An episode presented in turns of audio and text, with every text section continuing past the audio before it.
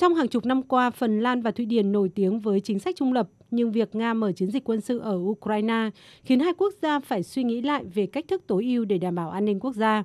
Trong cuộc họp báo với người đồng cấp Thụy Điển hôm qua, Thủ tướng Phần Lan Sanna Marin cho biết Hiện có những quan điểm khác nhau trong việc trở thành thành viên NATO và chúng tôi phải phân tích những điều này cẩn thận. Chúng tôi sẽ có cuộc thảo luận trong Quốc hội nhưng quy trình sẽ khá nhanh, có thể diễn ra trong vài tuần tới.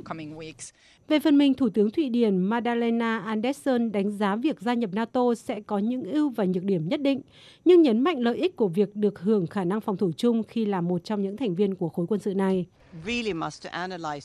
Tôi nghĩ rằng phải phân tích tình hình mới và làm điều đó rất nghiêm túc, suy nghĩ về hậu quả, ưu và nhược điểm của tất cả những giải pháp.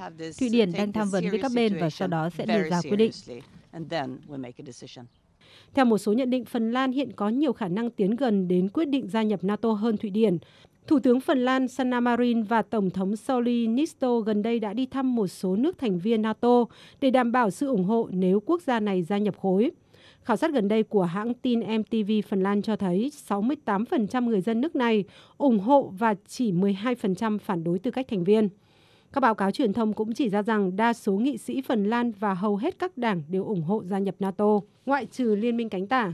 Một quyết định của Phần Lan đệ đơn gia nhập trước sẽ gia tăng sức ép khiến Thụy Điển phải tiếp bước theo sau. Con đường trở thành tư cách thành viên NATO của hai quốc gia này cũng được đánh giá là thuận lợi. Với việc bổ sung Phần Lan và Thụy Điển, sức mạnh của NATO sẽ tăng đáng kể ở sườn Đông Bắc. Hai quốc gia có nhiều hoạt động hợp tác với NATO nên đáp ứng đủ tiêu chí, đồng thời sẽ là những nước đóng góp dòng cho khối. Tổng thư ký NATO Jens Stoltenberg cho biết quá trình phê chuẩn sẽ diễn ra nhanh chóng. Tuy vậy, chính sách trung lập của Phần Lan và Thụy Điển bấy lâu nay được đánh giá là mô hình lý tưởng cho nhiều quốc gia vì nó gắn liền với hòa bình và thịnh vượng. Triển vọng NATO mở rộng thành viên cũng có thể làm thổi bùng căng thẳng giữa Nga và NATO. Nga tuyên bố sẽ tìm cách tái cân bằng tình thế, làm cho sườn phía Tây trở nên phức tạp hơn để đảm bảo an ninh.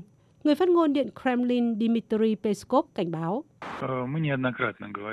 Chúng tôi đã nhiều lần khẳng định rằng liên minh này vẫn là một công cụ phục vụ cho đối đầu và sự mở rộng của nó sẽ không mang lại sự ổn định cho châu Âu.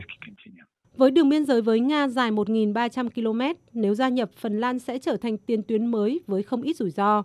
Không có đường biên giới với Nga nhưng Thụy Điển cũng được cho sẽ đối mặt với nhiều nguy cơ nếu xung đột nổ ra.